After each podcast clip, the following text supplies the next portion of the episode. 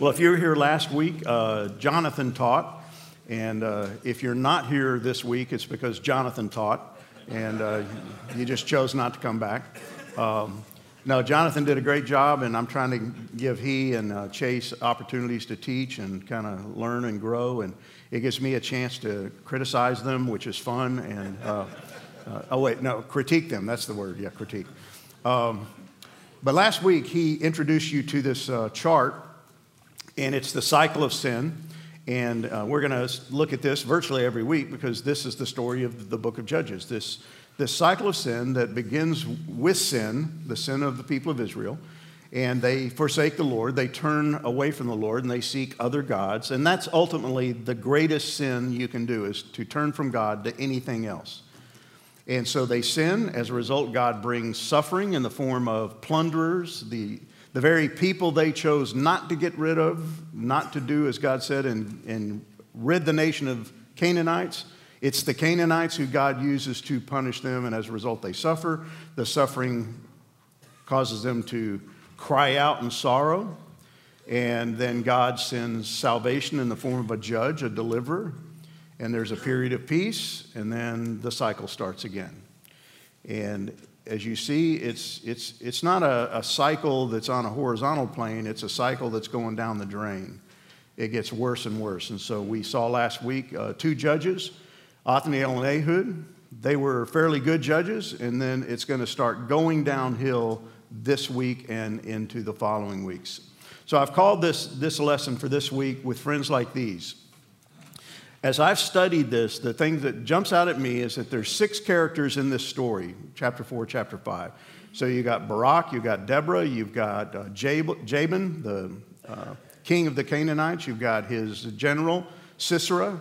Then you're going to int- get introduced to a guy named Heber and his wife Jael. So you have six characters in this story, none of whom seem to fit together. Uh, they, they have nothing in common. They come from all kinds of backgrounds. You got a couple of women, four men, Canaanites, Jews, Midianites, and yet God, in His sovereign will, puts these people together to accomplish His will. And here's what I need you to, to think about as we go through this study this morning. I, I desperately need you to look at this study through the lens of God's sovereignty, because that's what this is all about how God sovereignly works behind the scenes in ways that we don't normally see. You know, the sovereignty of God is usually best seen in retrospect as you look backwards and go, wow, that was God. I didn't see it at the time. See, these people aren't necessarily going to see the hand of God, and they're not going to necessarily know that it was God who was leading them to do what they did, to be where they were, and yet, that's the story of the Bible. That's the story of redemption. That's the story of the God who we worship. So, we're going to look at Deborah and we're going to look at a guy named Barak. We don't know a lot about either one of these characters. Here's all we really know. If you boil it all down from the passage, we know this Deborah is a prophet, a prophetess, and she's also called a judge. So, she's this woman who God raises up at some point in the life of the people of Israel, she's raised up to be a prophetess. She speaks for God. She is a truth teller. Now, it's not rare for there to be female truth tellers or prophets. There were others in the Old Testament. She's one of them. She's also called a judge. It says she judged the people.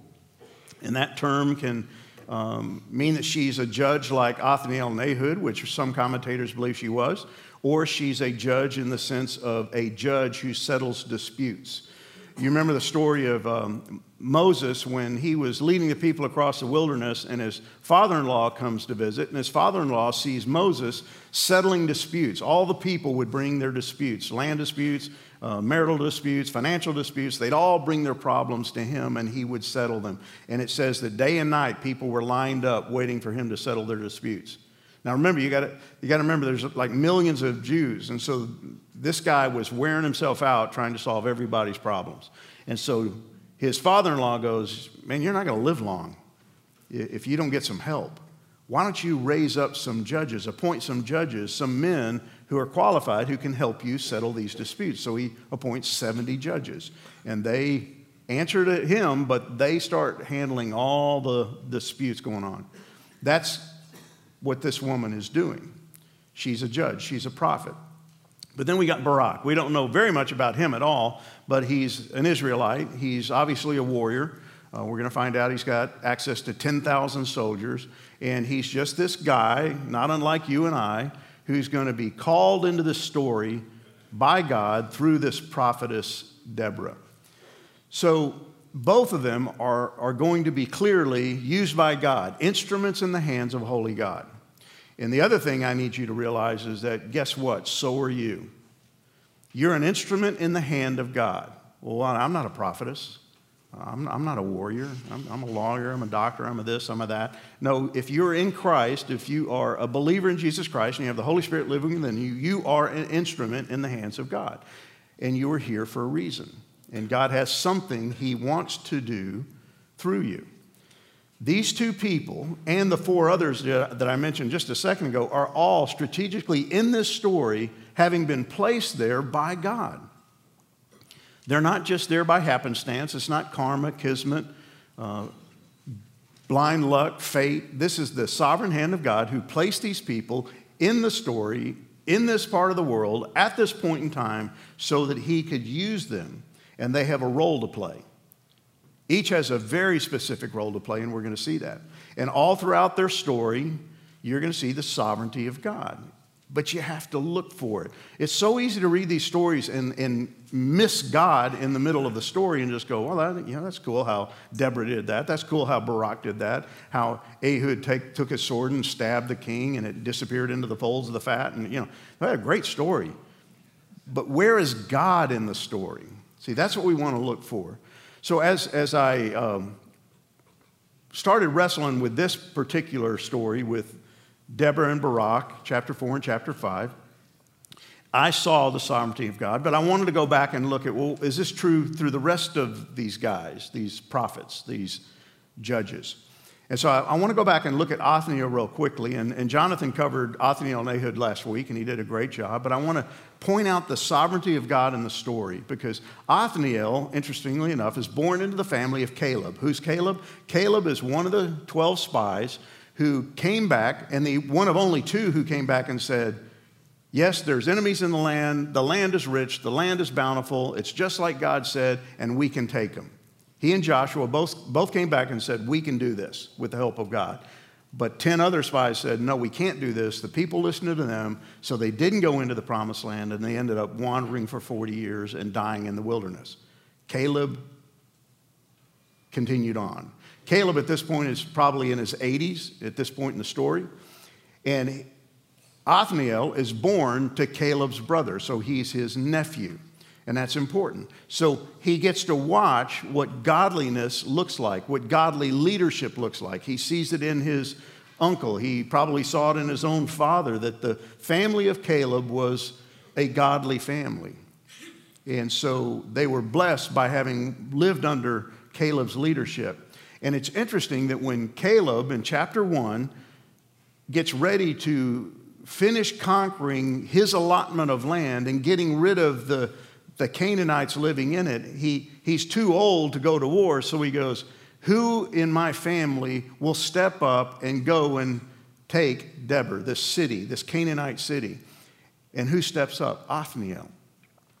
Why did Othniel step up? Because I think Othniel had been raised in an environment where he knew what leadership looked like and he knew how to trust God. And so he steps up, and as a result, he's given the hand of Caleb's daughter. Now, if you're thinking at all this morning, you're going, hey, he married his cousin. Yeah, you're right. And he's not from Arkansas. Okay?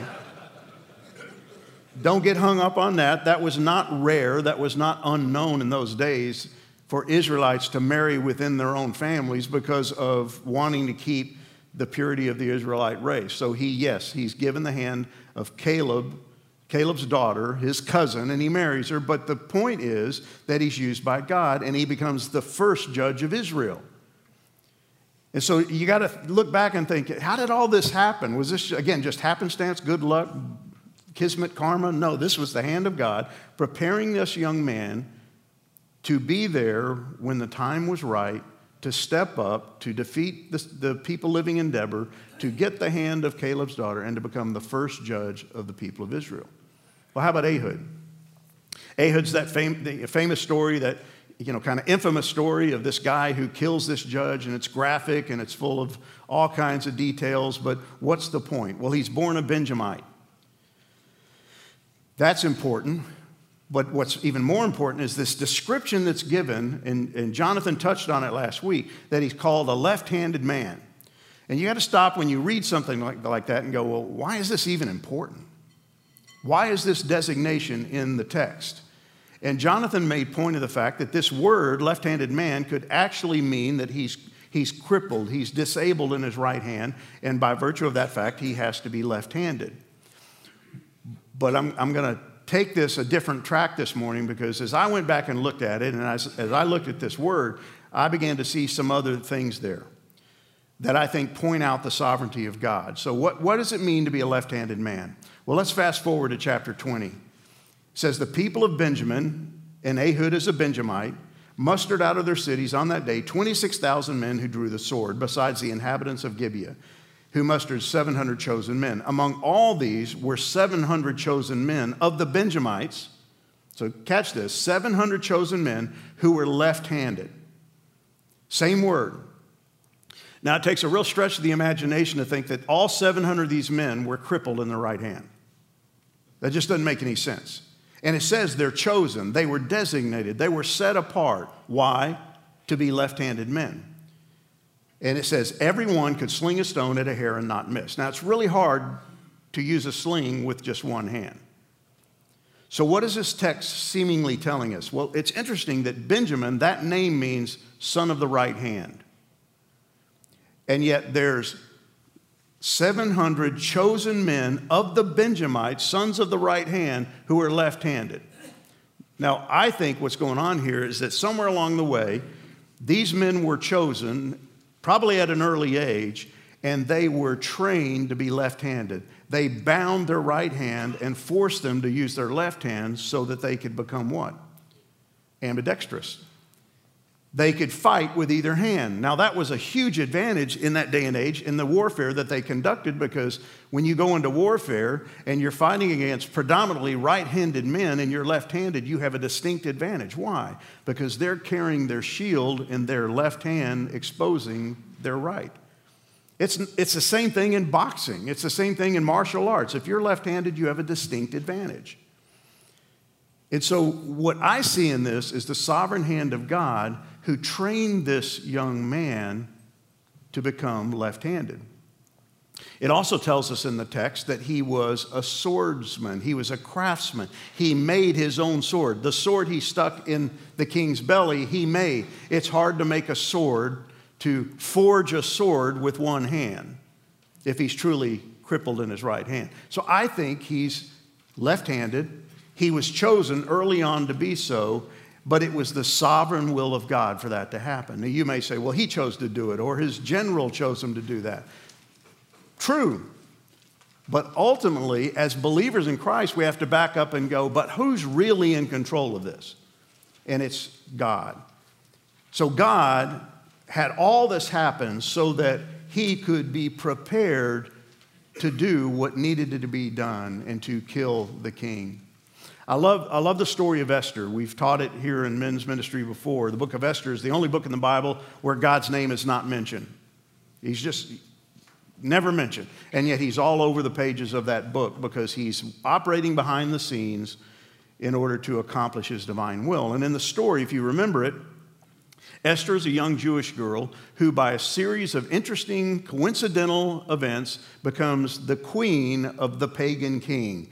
And she is placed in this area of prominence and finds out that there is a decree that's been made by the emperor. He's been tricked into making a decree to, carry, to kill all the Jews living in the land.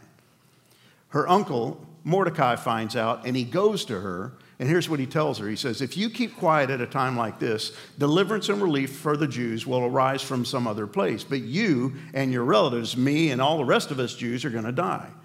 And then he says this Who knows if perhaps you were made queen for just such a time as this?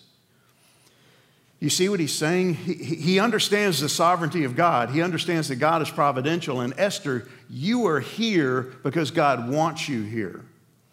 And you have a role to play. And she gets it because she goes, All right, but if, if I walk into the king without being invited, I will be a dead person. But pray for me, and I will pray and ask God what I need to do. And she decides, I need to be faithful. I need to step up, and she does. And the rest of the story is God spares the people of Israel. But see, the, key is you were born for such a time as this. Now let's stop for just a second and bring it into the 21st century and into this room. Why are you here? And you may be thinking right now, I'm not sure why I'm here, why I got up, why I came. But why are you here? Why are you on this planet? Here's what I know about every guy in the room. At some point, your mom and dad decided to have sex, and you're the result. And they may have regretted that decision, but you're here because they made a decision. But really, you're here because God is sovereign. You're here for a reason. You're in Christ because God chose it to be so.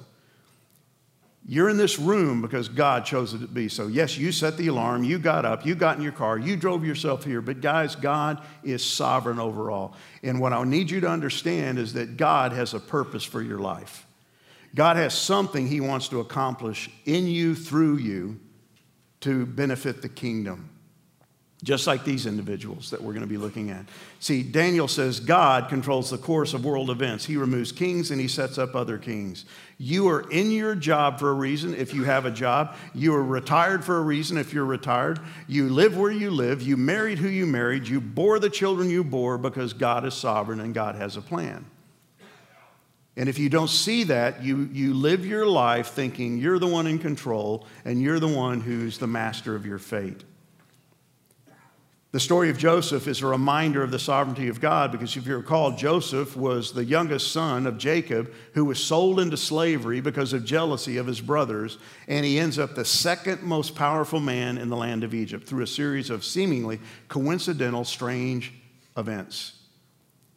And his family, Jacob and his brothers and all their family, 70 people, have to leave Canaan to escape a famine, and they end up in Egypt, not knowing that Joseph is there, not even knowing he's alive, not knowing that he's the second most powerful man in Egypt. And he rescues them and he saves them.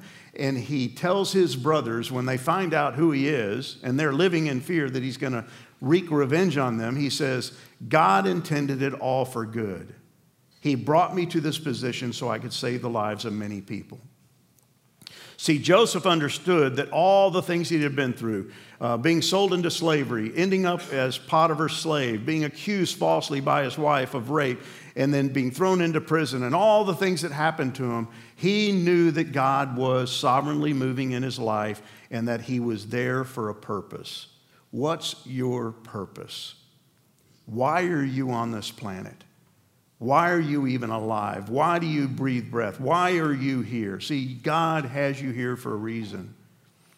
And so, what we're going to look at is this third cycle of sin that takes place in chapter 4 and chapter 5. And it covers two different chapters, but they're really companion chapters because they approach this story of sin, suffering, sorrow, and salvation from two different ways.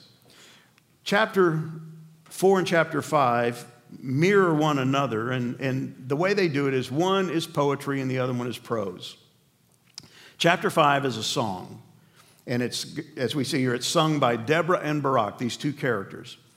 And it's after the fact. After God has done what he's done, through them, they sing this song. So one's poetry, music, song, the other one is prose. One's historical, Chapter 4 is going to tell us the history of what happened, the details surrounding the events, and the other one's going to tell us through celebratory song what happened and how God did it. And you got to read both to understand what is going on in the story.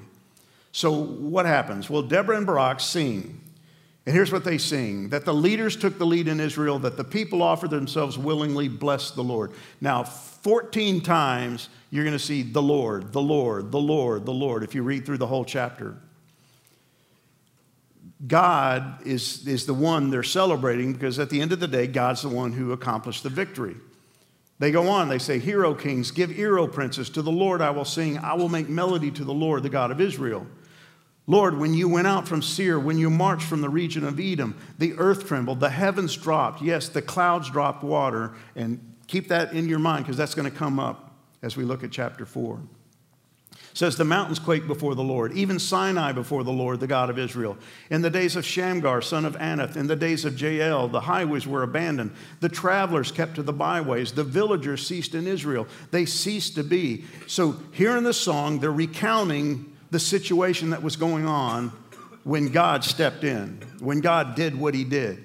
It says, The highways were abandoned, the travelers kept to the byways, the villagers ceased in Israel. They ceased to be until I, Deborah, arose. Now, this sounds like Deborah's bragging about herself, like she's gotten a little cocky. But all she's saying is, I got used by God. If you've ever been used by God, that's a euphoric feeling. If God has ever used you to lead someone to Christ, or if God has ever spoken through you to encourage somebody or help somebody, it's, a, it's an incredible feeling to think that the God of the universe would use you. And I think that's all she's saying. He raised up me, Deborah, a mother of Israel. He, he raised me up to accomplish his will.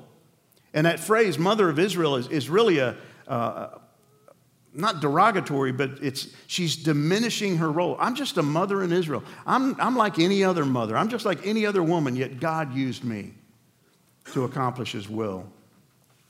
But here's the key. Verse 8 in this song, she reveals what the problem is. When new gods were chosen, what's going on there? What is she admitting in this song? The problem she's just described are the result of this idolatry, apostasy, forsaking God, turning to other gods rather than the one God who had led them where they were. And as a result, war was in the gates. The shield or spear can't be found among 40,000 in Israel. The punishment has come upon them because they can't stay faithful to God. It's that cycle of sin, forsaking God. So God brings persecution, punishment. And so she says, My heart goes out. I, I, I, grieve over what's going on, but the song is going to end in a positive way because God stepped in. Even though they were unfaithful, God is faithful.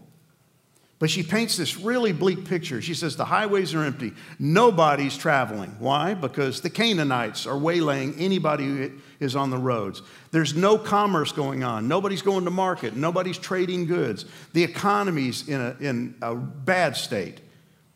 The villages have been abandoned. Why? Because they're all under siege. Everybody's moving to the hills. And you're going to see in, in the next judge we look at with Gideon, it gets even worse. People are hiding, people are trying to get away because they are under siege and they're fearful of what's going to happen because they are completely outgunned and outmanned. See, once again, they've been unfaithful, and once again, God has brought punishment, and once again, they're going to go through suffering, and they're going to realize that we need God. So let's go back. We've heard part of the song of celebration. They've kind of painted the picture. Let's go back to chapter 4, the history of what happened. And it's not a pretty picture. Look at verse 1 of chapter 4. The people of Israel again, and you're going to see that word over and over again, did what was evil in the sight of the Lord after Ehud died. Now, who's Ehud? Second judge. The guy who stabbed the king and his sword disappeared in the folds of fat. You know, we know the story, but he dies. And as soon as he dies, what do they do? They forsake God again. And what does God do? He sells them into the hand of Jabin, king of Canaan, who reigned in Hazor. And then the commander of his army was Sisera, so here's this guy, Jabin. He's a Canaanite king, has a lot of power. He's punishing and he's, he's uh, taking advantage of the Israelites, and he's being used by God. The sovereign hand of God is using this pagan king to punish the people of God. And this guy named Sisera, who's the commander of his army, is being used by God.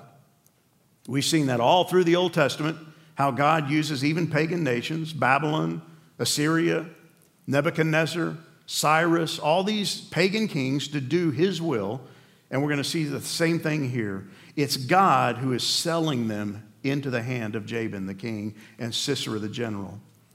We're told that Sisera lives in a place called Harosheth Hagoyim, and that'll become important in a second. And it says, The people of Israel cried out to the Lord for help, for he had 900 chariots of iron. Where have we seen that before? Remember chapter 1? When the people came to God and said, Who should go first to conquer the Canaanites? And God says, The tribe of Judah. And it says, Judah goes out and they have victory after victory after victory after victory until they see what? 900 chariots of iron. And then what do they do? Man, we can't, we can't beat them. This is too much for God.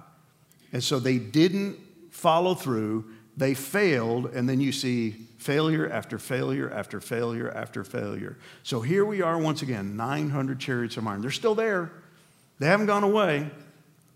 And he's using them to oppress the people of Israel for how long? 20 years. And I'm going to harp on this, guys, because this is something we blow right past. It says, Then the people of Israel cried out. When did they cry out? After 20 years. That's why it says then. Then they cried out. When? Year one? No. Year two? No. Year 10, 15, 16, 18? No, 20.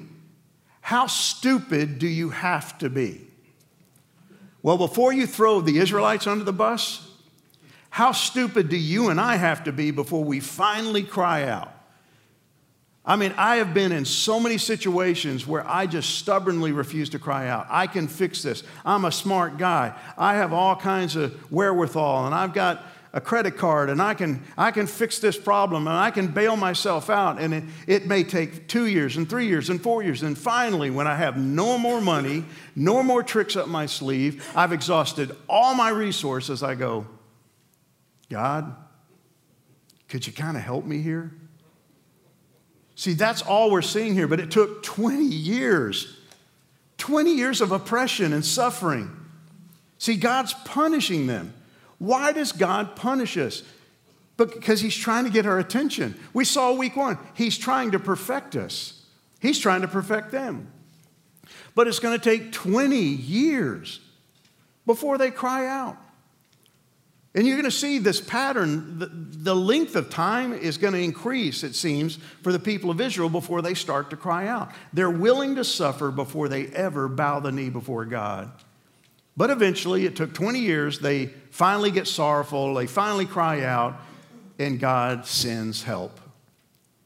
What an incredible, faithful God we have who, after 20, you know, 20 years, I'm giving up. You know, I'm like, you guys, forget it. You're dumber than I thought. No, God is faithful. God, even when we delay, He hears and He answers. So they seek his help, and it says, Then the people of Israel cried out to the Lord for help. Why? Because Jabin had 900 chariots of iron and he was oppressing the people for 20 years. It took 20 years and 900 chariots before they cried out. That's pretty significant. 20 years of abject suffering and 900 chariots of iron. See, sometimes in my life and in your life, it takes something really significant, some real major implosion before we cry out to God. Maybe it's the you're on the edge of bankruptcy. Maybe it's because your wife has just told you, "I'm leaving you. I am fed up. I am done with you." And it's like the alarm goes off and you're like, "Oh my gosh. It's worse than I thought." No, it's been bad all along. You just haven't noticed it, or you've been unwilling and too stubborn to cry out. So, what does God do? Look at verse 4. Now, Deborah, a prophetess, the wife of Lapidoth, was judging Israel at that time. All we know about this woman is in this verse. She's a prophetess, she speaks for God, and she's the wife of this guy named Lapidoth, who we have no knowledge of and what does he do and who he is. It just tells us she's a woman who's married to a man and she's judging Israel when? At that time. What time? 20 years into suffering.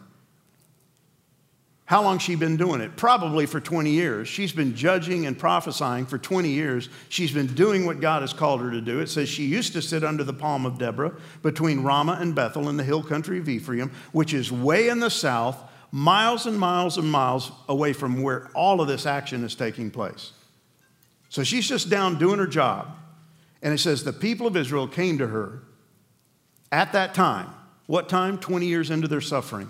They come to her for judgment. What's going on here? Are they coming to get their land dispute settled? Or they're having a marital issue and they come and they want Deborah to solve it? No, the context is 20 years into their suffering, the people of Israel show up at her doorstep down south in Ephraim and they come to her for judgment. I love this from Daniel Block. He says, When the sons of Israel come to Deborah for judgment, they're not asking her to solve their legal disputes, but to give them the divine answer to their cries. The fact that the Israelites come to her instead of the priest reflects the failure of the established priestly institution to maintain contact with God. Here's what's interesting if you look at a map, for them to come from the north and come all the way to the south where she is, they've got to go past two places Bethel and Shiloh. Bethel and Shiloh are two significant spiritual places where priests are, but they don't go to the priests. They go to this prophetess, this relatively unknown prophetess who's way down in the south. They go to her to speak to God, which says wonders and not significant wonders about the state of the priestly office at this point in time. But they go to her all the way from the north, up there in that kind of purple area at the very top, all the way to the purple area down at the bottom. That's a long trek. They're desperate. So they go between Bethel and Ramah, down near Ephraim, in order to hear from this prophetess Deborah. And what does she say? What happens? As a result of their cry, she sent and she summons this guy named Barak. Why? Why Barak? We don't know. But it's obviously God telling her to go get this gentleman named Barak, the son of Abinoam, from Kadesh Naphtali, and said to him, Now listen here, she's speaking for God. She is a prophetess. She's giving him a word from God. And here's what she says Has not the Lord, the God of Israel, commanded you, Barak, go gather your men at Mount Tabor, taking 10,000 from the people of Naphtali and the people of Zebulun? And I will draw out Sisera, the general of Jabin's army, to meet you by the river Kishon with his chariots and his troops, and I will give him into your hand. So here comes this guy, Barak, has no idea why he's been summoned. He shows up at her doorstep under the palm, and she says, You've been commissioned by God, and here's your job. Go gather 10,000 of your men and go to the Kidron Valley, and you're going to do battle with Sisera and his 900 chariots and all his troops. Now, can you stop, just stop and think what this guy's thinking at this point in time? Where did you get my number? What, what, why, why me? And he's also thinking, because he's a general and a soldier, he's thinking, I'm to go, you're telling me I'm to go to battle in the Kidron Valley, which is a flat plain, which is the perfect environment for what? Chariots. You're an idiot. This is crazy. This makes no sense from a military perspective, but she's very clear and she's speaking for God. So when she says, I will draw out Sisera, that's God speaking. And God's telling Barak, I want you to go with your 10,000 troops and I'm going to draw out Sisera. Oh, that's great. You're going to call Sisera and his 900 chariots and his troops, but then God says, and I'll give them into your hand. I'm going to draw them out and I'll give them into your hand. All you need to do is go. Don't miss this. This guy, we don't know anything about him, but he's been challenged by God, commissioned by God, and what's he say? Well, if you go with me, I'll go. But if you don't go with me, I'm not going. Man, what a commitment.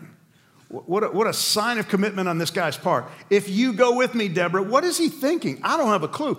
This is a woman. She's the wife of Lapidoth. She's a prophetess. She's a judge, but she ain't a soldier. The only thing I can think is he, she's some kind of good luck charm. Man, well, you, you're the one that gave me the message, so if you go with me, I'll go. But if you don't go, I'm not going to go. Do you, do you catch what's going on here? I will go, but. How many times have you ever said that to God? Now, maybe you're not in those words, but God has clearly spoken to you and going, well, mm, now it's not a good time. I'm a little busy right now. I don't feel ready right now. I'm not prepared. I don't want to do that. And we just say, no, I will, but. See, this guy is being given a once in a lifetime opportunity. Now, he doesn't necessarily want it, but he has been chosen by God to go up against the enemy of God to see the will of God done and the glory of God accomplished. But he's reluctant, he's reticent. I'll go, but only if you go with me. And I think he's thinking she's going to go, No way. I'm not going with you. Hey, I'm just a prophetess. I'm just a judge. I don't fight battles. And he said, Well, if you don't want to go, I'm not going. And he's going to be a little bit surprised at her answer. See, what he misses is what she's telling him. He's missing God's word and he's ignoring God's command. Because here's what she said Has not the Lord, the God of Israel, commanded you, Barak, to go gather your men? This is your battle. This is your calling. This is what God has told you to do. And here's what I believe I believe he was meant to be the deliverer, he was meant to accomplish something great for God. He had the men, he had the experience, he was the warrior, he had been there before, he was to be used by God, and he had been promised victory by God, but he said, but to God. And what's interesting in this story is that he is going to be part of the victory. He is going to accomplish. He is going to be faithful. As a matter of fact, he's in chapter 11 of the book of Hebrews in the list of the faithful. His name's there. And yet, he was reticent and reluctant. Listen to what she says to him in verse 9 I'll go with you. Nevertheless, the road on which you are going will not lead to your glory for the Lord will sell Sisera into the hand of a woman. Now, just think if the, you're all men, right? If you're confused, ask the guy next to you. But you're all men. You know how men think. Think about a woman saying this to you. And he's probably got some of his buddies standing there next to him. And she's basically saying, okay, yeah, you're going to go, but the road you've decided to take, you're going to get no glory. What's the only reason we ever go into battle? Glory.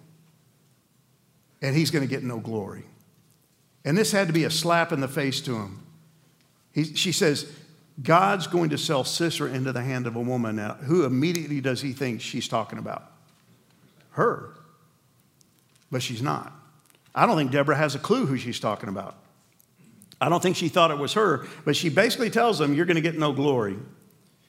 And that's significant. See, the path to, of reluctance never leads to reward. If you want to say no to God, if you want to say but to God, if you want to stiff arm God, God will still work in your life, but guess what? You'll get no reward for that. You'll get no joy in that. You'll never enjoy the peace of God, the contentment of God, the joy of being used by God. It just ain't going to happen. And see, this guy we're going to see is going to be part of the battle. He's going to be part of the victory, but the glory is going to go to somebody other than him because he was reluctant and reticent to be used by God. See, in 1 Samuel 12 11, it tells us the Lord sent Jerubbaal, who's Gideon, Barak, and Jephthah, and Samuel, these judges, and he delivered you out of the hand of your enemies. This is later on God telling the people of Israel about these judges, Gideon and Barak. See, he's listed as a judge here, even though he got no glory. See, I think in the story, it's really not Deborah who was meant to be the judge, the deliverer. It was this guy. But see, he was reticent, he was reluctant. So what happens? Well, everything takes place, like she said. Deborah goes with him. He calls out the troops. He gets 10,000 men, and they go into battle. Deborah goes with him. And then in verse 11, look at this. This is so fascinating to me. We meet this guy named Heber the Kenite. Heber the Kenite had separated from the Kenites the descendants of Hobab, the father in law of Moses, and he had pitched his tent as far away as the oak of Zaanannim, which is near Kadesh. Who cares? Why is this even in the Bible? Who is Heber the Kenite? Why is this story there? This is a watershed moment in the whole chapter. This is the fulcrum point of the whole chapter when we meet this unknown Heber the Kenite who's pitched this tent as far away as the oak and Zaanannim. Don't know where it is, don't know care, care where it is, but who is this guy? Look at this.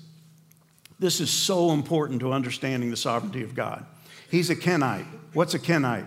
A Kenite is a non Jew. That's real important. He ain't a Jew, he's not an Israelite.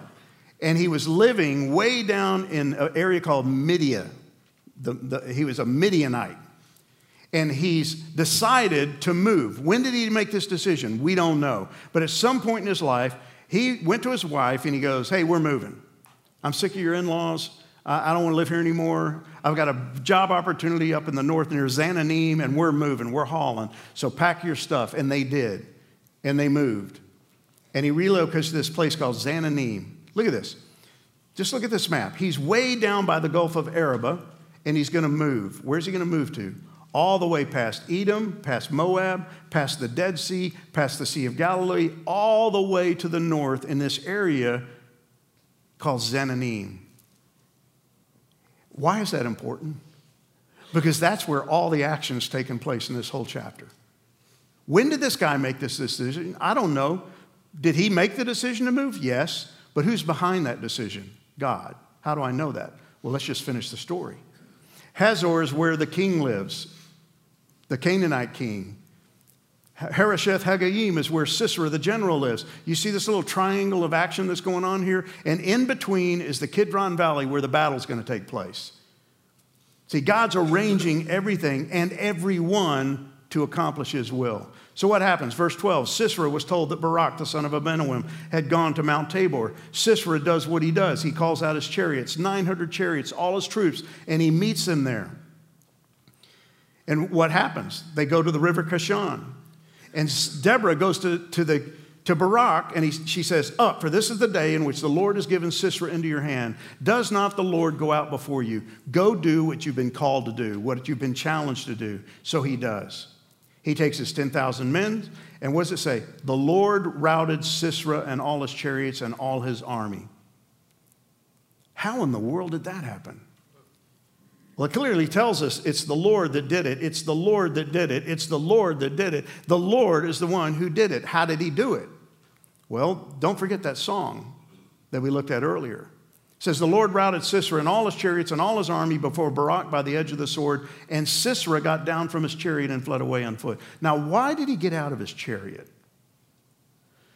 If you remember the song, it said, God brought rain. The clouds opened up. And the rain came and it flooded the Kidron River, which flooded the Kidron Valley. And what do rain and chariots not have in common? Anything. See, it, it created a quagmire in that valley. The killing field that Barak thought it was going to be turned into a quagmire and a mud pit where all those 900 chariots got bogged down, and Sisera can no longer flee by chariot, he flees by foot. See, it's a hand of God. God brought the rain. God is sovereign. God is in control. And why is that important? Because it says he ran while Barak is killing the army of Sisera. They all fall by the edge of the sword. Not one man was left. Oh, yes, there was one. Who? Sisera. And guess what happens? He flees away on foot to the tent of Jael. Who the heck is Jael? Well, it tells us she's the wife of Heber the Kenite. Oh, yeah. He's the guy that moved from down south up north and landed in a place called Zaanannim. Not only that, he made peace with Jabin, the king of Hazor. He got in bed with the king of the Canaanites. So Sisera, out of his chariot, running for his life, runs to Zaanannim and he ends up at the tent of the wife of Heber the Kenite. Isn't that a coincidence? Isn't it funny how that works out? And she comes out and she says, Turn aside, my Lord, turn aside to me, don't be afraid. So he's turned aside and he goes into her tent. And what happens? This is fascinating to me. He flees on foot. He goes to this particular tent in a particular town, occupied by a particular woman, married to a particular man who was there for a particular reason. And it's all the sovereign will of God. And what does she do? She takes a tent peg and a hammer and she drives it through his temple. Here's what it says Jael quietly crept into him with a hammer and a tent peg in her hand, and she drove the tent peg through his temple and into the ground, and he died. Yea, died. He's nailed to the ground. Now, I don't know what this woman looked like, but she was not an 80 pound woman. This woman had some heft. This woman, to drive a tent peg through a man's brain cavity all the way into the ground on the other side, this woman was serious. Now, wait a minute. I thought they had an alliance with Heber. Her husband did. See, this was a house made up of a Democrat and a Republican, I guess. You know, they, they didn't see things eye to eye. And why did she do what she did? It's not, we're not told that she was a, Hebrew, she wasn't. We're not told that she was a Yahweh follower. She probably wasn't. But something prompted her to do this. And she kills the enemy of the Israelites by driving a tent peg through his head. And Sisera is going to walk in and she's going to go, Oh, you're looking, or I mean, Barak's going to walk in and he's going to go, you, Have you seen Sisera? Oh, yeah, he's right over there. and he's nailed to the ground. Listen to what the song in chapter 5 says about this woman. Most blessed of women be Jael. Remember what Deborah said to Barak? You're going to get no glory. A woman's going to get the glory. Here it is. It's in a song. Most blessed of women be Jael, the wife of Heber the Kenite, of tent dwelling women, most blessed. He asked for water, she gave him milk. She brought him curds in a noble's bowl. She sent her right hand to the tent peg and her right hand to the workman's mallet. She struck Sisera, she crushed his head, she shattered and pierced his temple. Between her feet he sank, he fell, he lay still. Between her feet he sank, he fell. Where he sank, there he fell dead. You think Deborah and Barak are trying to make a point here? Yeah, this incredibly powerful general is now dead by the hands of who? A woman. This is a song. Can you imagine? Hey, kids, come on, we're going to sing the song of Jael. It's great. It's great. Everybody do their, you know, we're going to harmonize. See, she's getting glory because she was right where she was supposed to be to do what God wanted her to do. See, guys, you are here for a reason. God wants to use you. But I'm going to close with this, and I want this to sink in like nothing has ever sunk into your brain cavity before, like a tent peg. May all your enemies perish, O Lord. This is the last of her song. But your friends be like the sun as he rises in his might and the land had rest for 40 years 20 years of suffering, 40 years of rest. But here's the key it says, May all your enemies perish. And we read that, we go, Yes. And we come up with a list of the enemies that we have that we want to perish. And yet it says, May your friends be like the sun as he rises in his might. What I need you to really think about this morning are who are the enemies of God? Is it the liberals? Is it the progressives? Is it the de- Democrats? Is it the Republicans? Is it, you know, pick your party of choice, pick your enemy of choice. Is it the Muslims? Is it the whoever's? Who is the enemy? Here's the scary part about this it's not the Canaanites. The true enemy of God in this story is the Israelites. See, they stand opposed to God. And again, Daniel Block says this an enemy of God is anyone whose actions and aims run counter to Yahweh's agenda. If the Israelites persist in their apostasy and continue behaving like Canaanites, this virtual curse applies to them as well. They will become the enemies of God. So, what do I do with that? What do you do with that? Are you God's enemy this morning? No, no, no. Here's, here, here's what you need to think about. Anytime you say no to God, you are his enemy. Anytime you stiff arm the will of God for your life, you become his enemy. Remember Peter when he heard Jesus say, I'm going to Jerusalem and I'm going to suffer, I'm going to be persecuted, and I'm going to be crucified? What did he say to him? May it never be. And what did Jesus say to him? Get behind me, Satan. You have just aligned yourself with the enemy. See, when we say but to God, no to God, maybe to God, later to God, we become enemies of God because we're stiff arming the will of God. But see, you're here for a reason. So here's what I need you to think about as you do this first question. In Matthew 12 30, Jesus said, Anyone who isn't with me opposes me. Anyone who isn't working with me is actually working against me. How do we do that? Every day, in some way, some form, some fashion. The characters in this story were providentially placed there by God. I hope I've shown that. What are some ways you have seen His providence in your own life? And as I said earlier, providence is best seen in retrospect, looking back. Man, that was God. I didn't see it at the time, but that was God. Then finally, of these three characters, Deborah, Barak, and Jael, which one do you relate to and, the mo- and, and why? Which one kind of resonates with you and why? Maybe you're the guy like Barak who says, I will, but. Maybe you're Deborah and you just been doing your job for 20 years and God uses you and then you sing about the joy of that. Or maybe you're Jael, you don't know, even know why you're here, but God is going to use you to accomplish His will. Father, I thank you for this story. I thank you that it's real, it's not uh, fiction, it's, it's, it's historical, it took place. These are real people who lived in a real time, in a real period, and were used by you to accomplish your will. May you, Father, open our hearts, open our eyes, help us to understand that we are here for a reason, and you have great things you want to do through us. You want to use us. May we be faithful. May we say yes rather than yes, but. May we just go and do what you've called us to do so that you can do your will because you're sovereign. And you will do your will, but I would rather be part of the glory of being used by you. And I pray that to be true of every man in this room. And I pray this in Jesus Christ's name. Amen.